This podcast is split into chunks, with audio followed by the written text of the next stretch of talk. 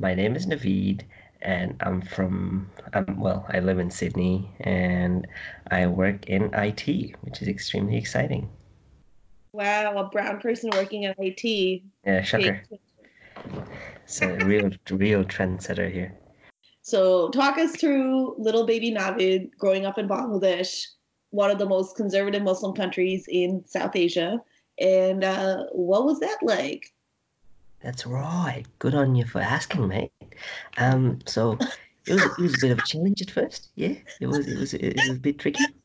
Um, there was a lot of praying. I don't know what we were praying for, to be honest, but um, there was a lot of that.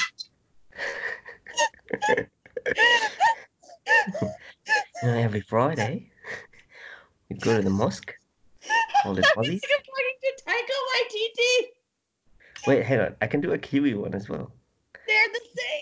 They're the same. No, they're not the same. Kiwi's different. Kiwi's Kiwi's Kiwi's a bit more high pitched. So you so you sound like this. and their their I's and A's are different. Yeah, no? So I started off in Bangladesh, same as you. What is with this Um, fake British accent, bro? It- I said I started off. I yeah, exactly. Do you okay? All right. oh my god. Cut cut to commercial. Do you want me to do an accent or do you just want me to talk normally? Because this no this okay ta- ta- ta- this is how I talk normally. I can sound like Crocodile Dundee if, if if you want me to talk like this. That was funny. Wait, Oh, no, that's almost real. What do you mean almost real? I can do the accent. I'm not gonna do like a fake Australian the whole way through, am I? I don't know. Could you? Probably could, yeah. I'm gonna keep this whole thing in the in the episode. By the way.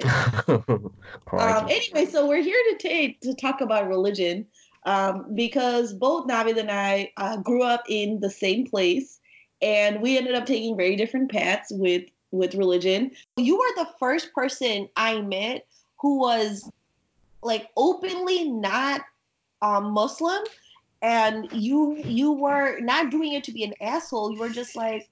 And also, you met me when I was like in the deep throes of my religious journey. Yes, I remember. So Okay. yeah, how did you start? I'm really curious.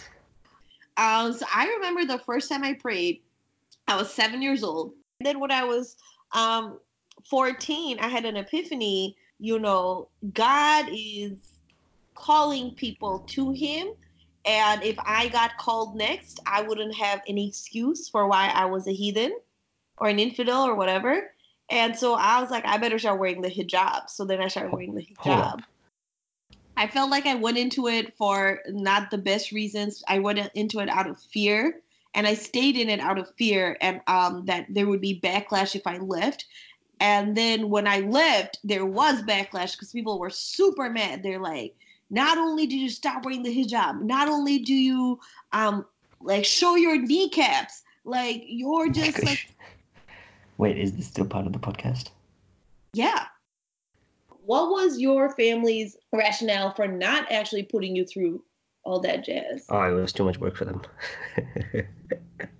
okay, so uh, kids were meant to um, learn how to read the the Quran, basically, right? Right. Um, which means there's an investment in time and effort, and I think my parents just didn't give it give it to us. I feel like we both kind of ended up in the same place, even though we had such different rationales and reasons behind it.